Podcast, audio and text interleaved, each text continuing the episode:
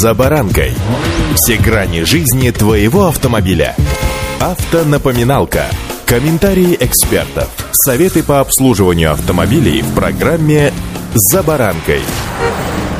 Жизнь большого города уже не представить без огромного количества грузовиков и грузовичков, которые торопливо доставляют товары и продукты в пункты выдачи и продаж. И сегодня о них, трудягах, но на новый лад, электрический. С вами за баранкой Александр Карпов. Здравствуйте. Автоновинки.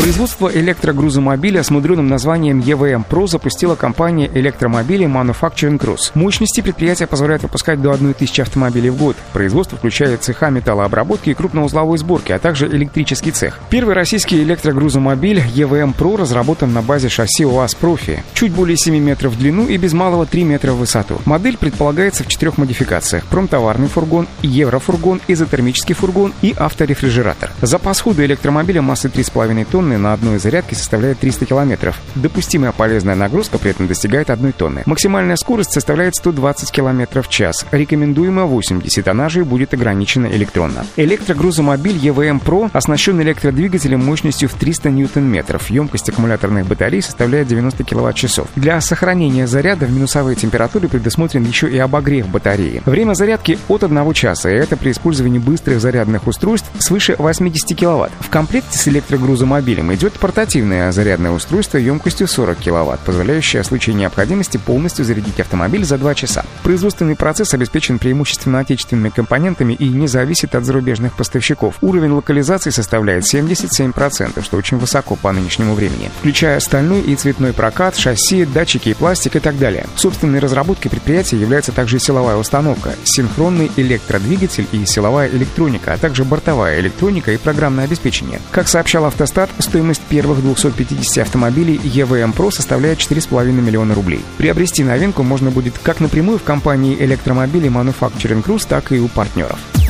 Автоновинки.